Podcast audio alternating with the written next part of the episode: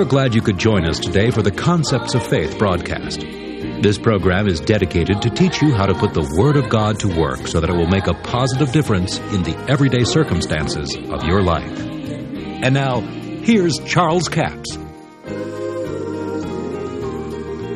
The others of Hebrews 11. Verse 37 They were stoned, they were sawn asunder, they were tempted, they were slain by the sword, they wandered about in sheepskin, goatskins, being destitute, afflicted, tormented, of whom the world was not worthy. They wandered in deserts, in mountains, in dens, and caves of the earth. All these having obtained a good report through faith, received not the promise. God having provided some better thing for us, that they without us should not be made perfect. Now, see, when people identify with the others of Hebrews 11, why don't they go ahead and identify with verse 40 that God has provided better things for us? We don't have to suffer those things. I mean, if it was necessary for the gospel's sake, we should be willing to do that. And in some places in the world today, they do suffer some of these things. But still, yet, I'm convinced under this new covenant, from what the Bible says, God has made a way of escape. Now, either they didn't find it or they didn't take it when they found it. The Apostle Paul, for instance, he didn't take a way of escape. Do you remember when uh, the Apostle Paul kept going to the Jews and kept getting him in trouble? And I mean, he really got in some problems. Well, God told him to go to the Gentiles. But he kept going back to the Jews. And every time he went back to the Jews, he'd get stoned, get in trouble. But God sent him to the Gentiles.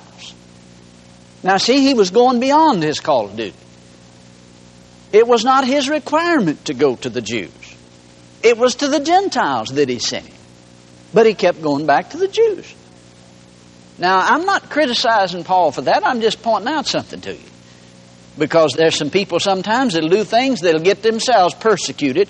And sometimes people just do things for the sake of getting persecuted so they can feel real religious about it. But now let me point out something else to you about Paul. On one occasion, he was let down the wall in a basket. You remember that? Wasn't it in Damascus? That uh, they surrounded the city with a garrison to catch Paul, and they let him down the wall in a basket so he could escape. God made a way of escape for Paul, and he took it. Thank God he took it. But yet, in the 21st chapter of the book of Acts, you find that the Apostle Paul was there preaching one night, and Agabus the prophet had come to listen to him. He was on his way to Jerusalem, and Agabus took Paul's belt or girdle, and he bound his hands with them. And he said, Thus saith the Holy Ghost. Now, what's he doing? He's telling Paul what the Holy Ghost is saying about him going to Jerusalem. He said, Thus saith the Holy Ghost, so shall it be done to the man that owns this girdle if he goes to Jerusalem. Paul said, That doesn't move me. He said, I'm going anyway. Now, do you see some of the problems that Paul got into? God made a way of escape. He sent a prophet of God down there to tell Paul, Paul, if you go to Jerusalem, you're going to get bound. Of course, Paul didn't understand all that he said. He thought that it was just the men that was going to bind him, but it was the religious tradition that got him bound down there. That he went in there and started uh, compromising the word, and he even made a vow and did some things that was not under the new covenant. It was under the old covenant. Got him in a heap of trouble, ended up getting bound just like the Holy Ghost said. Now, somebody said, well, did he miss God? Well, it sure appears that he did. Now, I'll not judge that. But let's say this at least he went beyond the call of duty. God didn't require him to go there, God told him what was going to happen. Now, see, this will explain to you why some of the things happened under the Old Covenant and the New Covenant, because some of these people had a way of escape, but they didn't take it. Paul did not take the way of escape. Now, he did when he was let down the wall in a basket. He took the way of escape that God revealed there. But right here, on the other hand, then, he stood there where the prophet of God told him, Paul, you're going to get bound when you go to Jerusalem. Now, see, maybe it was that Paul said, well, this is too important. I just believe that I need to do this, so I'm just going to do it anyway. I know I'm going to get bound, but there's going to be some good come out of it. And don't you go off and say that I said that Paul was absolutely wrong when he did that. I didn't say that. I just don't know. I know one thing that the prophet of God showed him what was going to happen. And he went anyway. Now, see, when we know something's going to happen, we've got a way of escape, but we don't take it. Then don't blame that on God. now, if we understand these things, it'll help us in all the other things of life, see, to understand the scriptures here. That now we have an intercessor. So don't try to identify just with the others of Hebrews 11. Go through your Bible and mark the scriptures that identify with victory and being victorious. You can take a person's Bible and just thumb through it and look at the scriptures that they have underlined. And you can tell where they are. You can locate them. Because if they're having pity parties, if they think they're another Job, if they think they're the others of Hebrews 11, they'll have all the suffering scriptures underlined. And they'll have them underlined in red, arrows pointing to them. But you take a person that has faith in the Word of God and the power of His might to deliver them, and that God will make a way of escape in every situation that they face, they'll have all of the faith scriptures underlined where through faith they subdued kingdoms, wrought righteousness, escaped the edge of the sword. And all of these things will be underlined. Now that tells you a lot about the individual and how they're thinking. Because you see, when we think wrong, we believe wrong. Then when we believe wrong, we end up acting wrong. And we don't do the things that the Bible says to do sometimes. See, we're going to have to act on God's Word. Now, I think one of the most common mistakes that people make is the fact that they try to relate to the things that happened under the old covenant for their life. No, you're living under the new covenant. Right here in verse 40 of Hebrews 11th chapter says, God having provided some better things for us, He's provided a better covenant for us. See, the old covenant was not as good as the new covenant. The Bible said God found fault with it. Solomon found fault with it. He said under this old covenant, said you'd be better off dead than alive. Fact, he said you'd be better off if you had never been born than to even been born and died under the old covenant. Because I'll tell you, there was some problems under that covenant. And God, seeing that it was not perfect, and He changed it. Now, I know that we get criticized sometimes.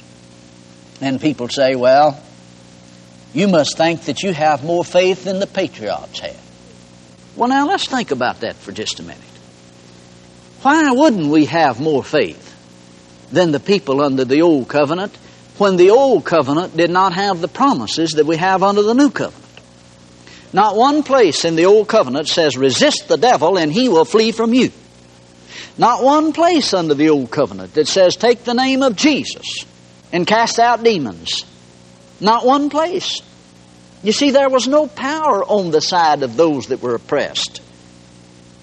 The only ability they had to escape those things was stay under that covenant of promise, stay under the umbrella of protection. And when they did, then they were under God's protection. But once they got outside of that, they got out here under the curses, and the curses consumed them. But thank God, Galatians 3:13 says Christ has redeemed us from the curse of the law, being made a curse for us that the blessing of Abraham might come on the Gentiles through Jesus Christ. Well, thank God we're the seed of Abraham. The blessings of God are ours. See, He redeemed us from the curse. He didn't redeem us from the blessing, He redeemed us from the curse. We're redeemed from the curse. So we're not under the old covenant. See, you get on over to Galatians 3.29, and he says, If ye be Christ, then are ye Abraham's seed and heirs according to the promise. What promise? The promise God made to Abraham.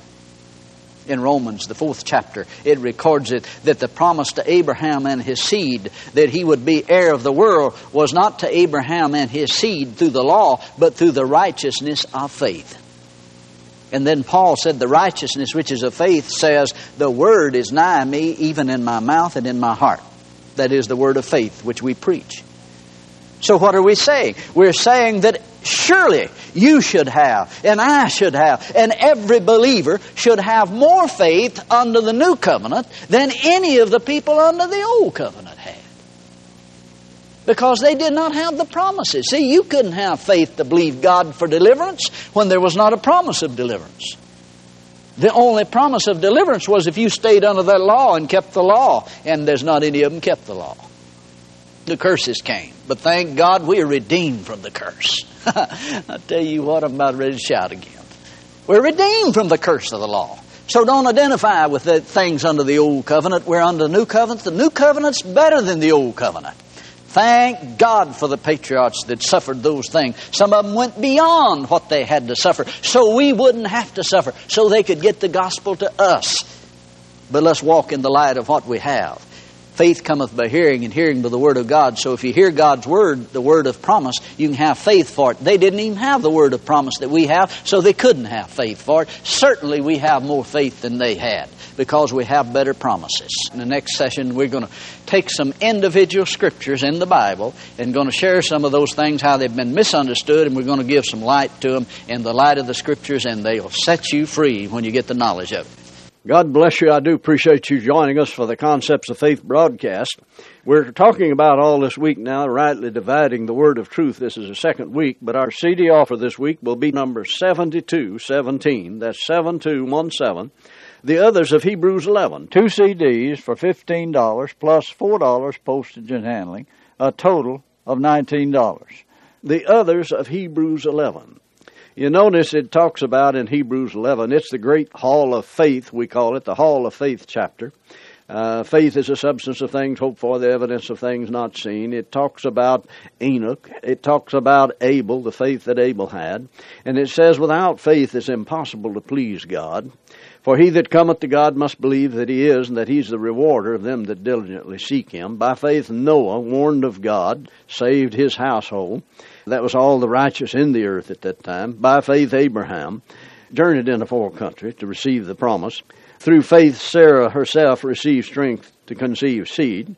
Therefore, spring there even of one, and him as good as dead, and talking about Abraham and Sarah, so many as the stars of the sky in multitude, and of the sand upon the seashore innumerable. These all died in faith, not having received the promise, but having seen them afar off, and was persuaded of them, embraced them, and confessed that they were strangers and pilgrims in the earth. Now somebody said, see, all these believe God, and they never received the promise. Well, now this is a conditional promise. This is a time for this promise to come about. In Acts the seventh chapter, verse 17 says, When the time of the promise drew nigh, which God had sworn to Abraham, the people grew and multiplied in Egypt. So there was a time element in this. It couldn't have happened in their generation. Somebody's always saying, well, what if you do all this faith stuff and then you die, you know, without receiving the promise? well, don't try to drag some of the Old Testament stuff over into the New Testament. That's offer number 7217. Two CDs for $15 plus $4 postage and handling, a total of $19. We have a toll free order line, 1 877 396 9400. 1 877 396 9400. Until tomorrow, this Charles Capps reminding you the enemy is defeated, God is exalted, and Jesus is coming soon. To order the product offered today, call 1 877 396 9400 or write Charles Capps. P.O. Box 69, England, Arkansas 72046. A complete list of CDs, books, and DVDs are available online at charlescapps.com.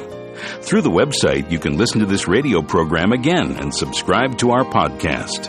This broadcast is sponsored by Charles Capps Ministries and our listeners in this area.